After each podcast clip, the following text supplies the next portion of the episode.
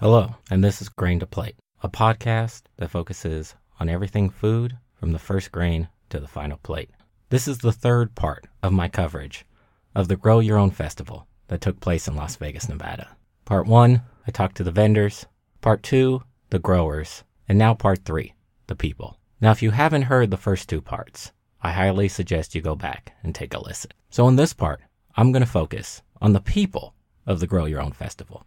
And when I mean the people, I'm talking about the people that were there to tell their story and message on how urban farming can benefit us all. So, first is Healing Veterans, an organization that is looking to help vets cope with PTSD through backyard farming. Healing veterans through backyard agriculture. And what we do is we work with veterans that are disabled mostly. We work with all veterans, but mostly disabled veterans. And we give them sort of like something to focus on.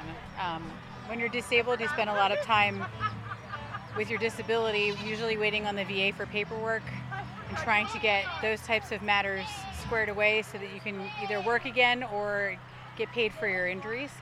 So you have a lot of time on your hands. And when you have a lot of time on your hands, you're you need something to focus on mentally. So what we end up doing is we give them something to focus on, which is either a a beehive and a bee setup, or chickens and a chicken setup, or a garden. And we have, we work with each person individually, and we look at what they have in their backyard or wherever they live, and then we kind of focus on their needs. Well, are you if you're disabled, do you have a wheelchair? Do you need it to be adaptable for that? Or um, if you have a very small backyard, we adapt it for that. Or however you need it to be, we can focus on that need and then be able to give that to you. But we don't just work with Las Vegas vets, we work with vets all over the country. So just depending on what they need and how they need it, we can tailor it to those needs. So right now we have bee season's kind of over because it's the middle of the summer and there's not too many plants left in Las Vegas that are flowered plants. So bee season will be starting up again in November and in the spring.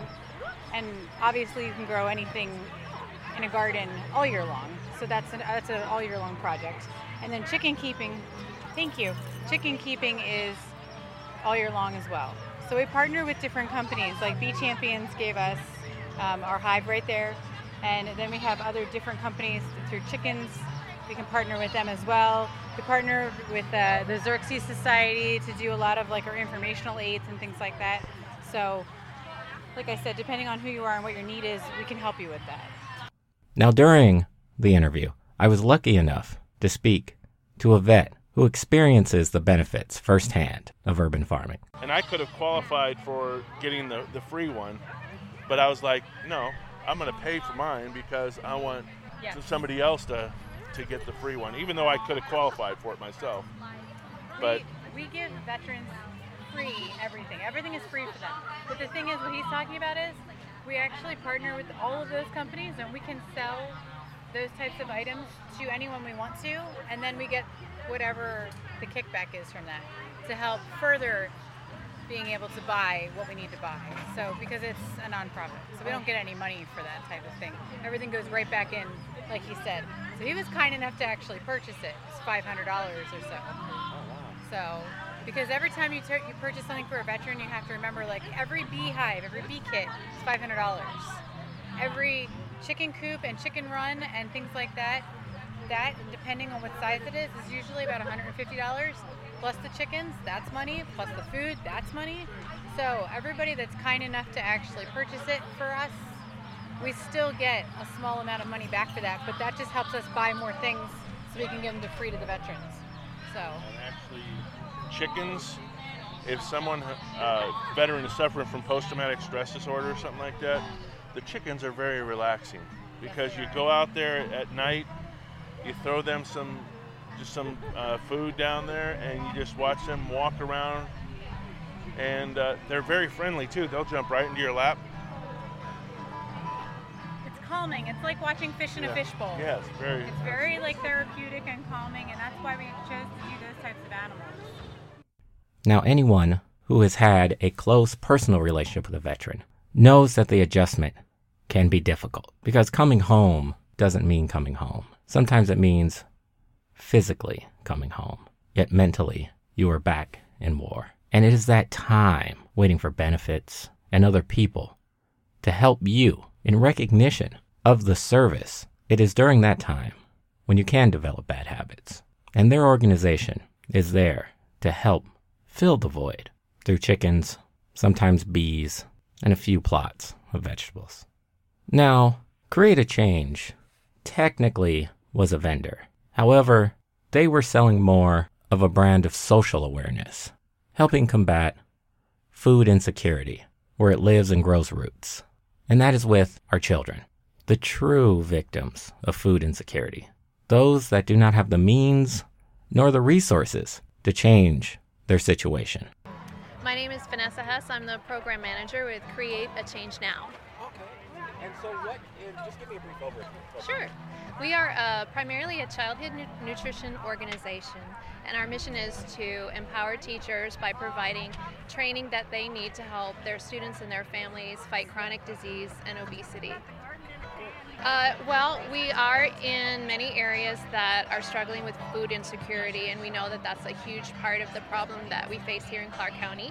Uh, so we we do um, work in areas that face that insecurity, um, as well as we we provide childhood nutrition education. Well, our program takes many forms. Um, we try to get kids excited about real food and where it comes from, as well as the teachers that work with them and the schools that they are in. Um, and what that looks like, it takes many forms. We provide uh, chef demonstrations. There are many amazing chefs that are committed in our community to our mission, and they come to the schools and they provide healthy cooking demonstrations for the kids and get them really excited about cooking at home again. We know that. Um, that in order for true change to come, we need to uh, help our families cook again in the home. So we send them home with uh, healthy recipes and we translate them into Spanish, so they have English and Spanish as well, uh, to do whatever we can to get uh, kids cooking again uh, with their families at home.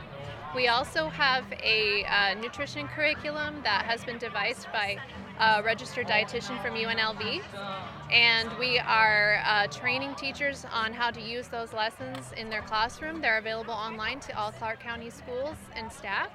Uh, and there are videos that show the teachers how to implement the lessons to make it as user friendly as possible. Um, and then we also have partnered with Three Square, a local food bank, and we uh, distribute thousands of pounds of fruits and vegetables to directly to the students uh, every month. Um, so we're up to, uh, I think, 30,000 pounds of uh, fruits and vegetables distributed, and that's only growing uh, rapidly every month. So during the interview, I asked, Does the organization have solutions or advice? Because as we all know, the price of produce and nutritional food continues to rise, while the price of fast food and quote unquote junk food remains stable. Now, I know you might be thinking about that last time you were at Carl's Jr. and how it knocked the hell out of $20. It's still at the cost and the time to feed a family of four especially if you're thinking about going the organic route. Some find savings in a value meal versus their grocery store's produce section. We do. We are very sensitive to that, and so we um, encourage our chefs and the recipes that we hand out. Uh, we make sure that they have um, ingredients that are accessible to the students and their families, and um, that aren't going to break the bank. We we incorporate things that are readily available to those families is um, we are starting the conversation and we are in- encouraging teachers uh, and administrators to use the edible schoolyard garden and and incorporate that into their lessons so that they can go out to the garden and have a little tasting with their with their students or they can set up a tasting table in the lunchroom if they want and so that when kids are going through the line getting their lunch, they have access to fresh fruits and vegetables from their gardens. Uh, we know that kids are more likely to try fruits and vegetables and uh, eat them again and again if they are part of the growing process, if they uh, planted the seed, watched them grow.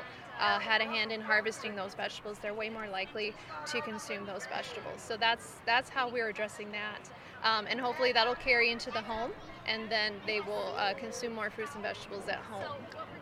And now the politician, candidate from the fighting second district of Las Vegas, Nevada, a state assembly hopeful, a politician that I honestly have to say as one of the more comprehensive plans on fighting food insecurity, while at the same time increasing a presence in local and urban farming, both large and small scale. Uh, my name is Owen Carver, and I'm running for Nevada State Assembly in District 2, which is a state legislature for Nevada, and the district is in the western part of Las Vegas in the Summerlin area. I really believe that Las Vegas can be a leader in urban agriculture, and that takes many forms. It can be a, someone growing food in their own home, it could be a school garden project, it could be commercial for profit ventures, or um, you know, different partnerships and collaborations where, for example, let's say government buildings have food production on their roofs or uh, you know local parks have you know certain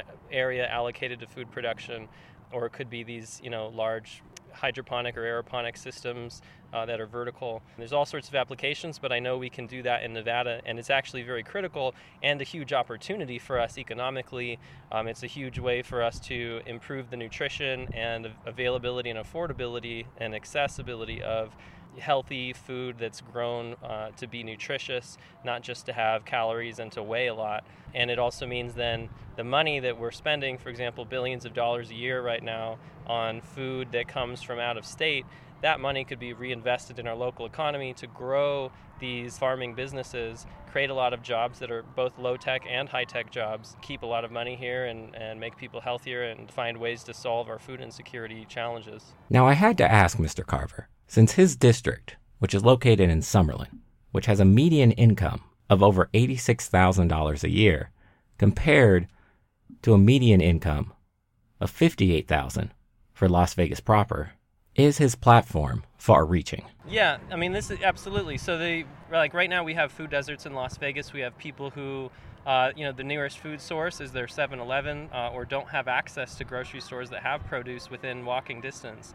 that's something that's a problem. It's leading to chronic disease. It's leading to families buying food that, that is genuinely not healthy and is harming their bodies. But it's because that food is made cheap because of government subsidies. And so, what we need to do is to counter that, we need to create innovative programs that allow uh, the production of, of food locally to, to make healthy food, affordable, and accessible and available. We do have a very advanced uh, food bank system in town, but that model is based off of donations, is based off of needing um, tens of thousands of volunteers every year, and it shouldn't have to be that way. And we even though we have this great food bank and many food pantries, we still have lots of food insecurity here in Nevada. There's lots of kids who, you know, go to school hungry. You know, that needs to change. And, and so this is a, you know a way to change that. And and the benefit is to everyone in Las Vegas regardless of where you live. Uh, if we have a more secure society a healthier society that reduces the amount of cost that our state has to pay for health for SNAP benefits and things like that, if we can create uh, more jobs and make healthy food really affordable and potentially make it so that the lowest income families have the ability to supplement a, a large portion of their, their food from either community gardens or gardens at their homes. You know, my campaign is about do, doing a, a, comprehensive approach. So, you know, whatever barriers that exist, uh, whether it's at the city level, uh, county level, or state level, or even federal level, those barriers need to come down, and it's about presenting the case that brings the right information together and the right parties together to create an alliance to, to tear down those walls that are stopping these things from happening. After talking to Mr. Carver, walked away a little bit hopeful. I know what it's like to do a majority of grocery shopping and food planning around a 7 Eleven or a small family owned grocery store. I grew up in a neighborhood, and for those listening who have never had to plan a meal around a store where the cashier slash owner sat behind three inches of plexiglass, will consider yourself lucky. However, I have made some magic happen with top ramen, hot sauce, and something that I think might have been a tomato. Well, at least I hope so. So, what is the takeaway from a grow your own festival in a city of sand, high temperatures, and a couple slot machines here and there. It's a reminder that the people of Las Vegas are very resourceful. See, years before, men in tailored suits with associations to, let's just say, businesses that the IRS wasn't too fond of, built something from the sand, from the rock, the clay, surrounded by mountains, built structures that touched the sky, gleaming and bright, and left it to a generation that is now taking that same sand and rock and growing produce, giving people opportunities to make better food choices. Now, I know this opens up the debate for microclimates and what it means to be environmentally friendly. And don't get me wrong, I believe that no one in Las Vegas should have grass and should embrace the beauty of rockscaping. Yet, however, to know that this little valley can cut its dependence on out of state produce and offer the youth who will go forth and not only work in the buildings that touch the sky, but possibly build their own to give them a chance to not have to give in to the multiple temptations and darkness that is around every corner of this city. All in the name of trying to find a nutritious meal. All I can say to that is roll up your sleeves and plant what I know for sure will be a tomato. So I'm going to close out this festival with a brief interview that I did with Jody, the organizer of the Grow Your Own Festival, and let her tell you, in her words, what it was all about. Jody Page, I'm the festival organizer for Grow Your Own Festival in Las Vegas. We just wrapped up the premier Grow Your Own Festival in Las Vegas, Nevada, and from the beginning, uh, the reaction was people were elated. They were sharing the event just because the image of the vintage seed packet and the message uh, to grow your own for real food now. Uh, that this was the evolution of the revolution and taking that back into your own hands. Uh, what used to be uh, small farmers and everybody growing their own, people were really uh, anticipating and really excited to attend. Um, we had probably under 2,000 people here and 60 vendors on a four acre Vegas Roots community garden. And everybody was just so uh, joyous and welcoming of the information uh, because, you know, we don't know where our food comes from anymore. And we're such a sick and diseased nation. The food system's been hijacked the, the genetically modified organisms that they're feeding the livestock, it's breaking down people's immune systems. So everybody's so sick and everybody's getting health conscious now. Uh, and organic food, it's you can grow it. You don't have to buy it all, especially in a sunbelt like Las Vegas. Okay, great. So now, what is your goals moving forward? Do you want to do this just yearly? Would you like to do it more than the, once a year? The goal, the, the design of this festival is really for a national and global movement. So I've got other community organizers who are contacting me and are part of a network now where we can make this happen in other cities across the country. Thank you for listening to Grain to Plate. This episode has been produced by myself, Jonathan Tatum. R.I.P. Charlie Hustle.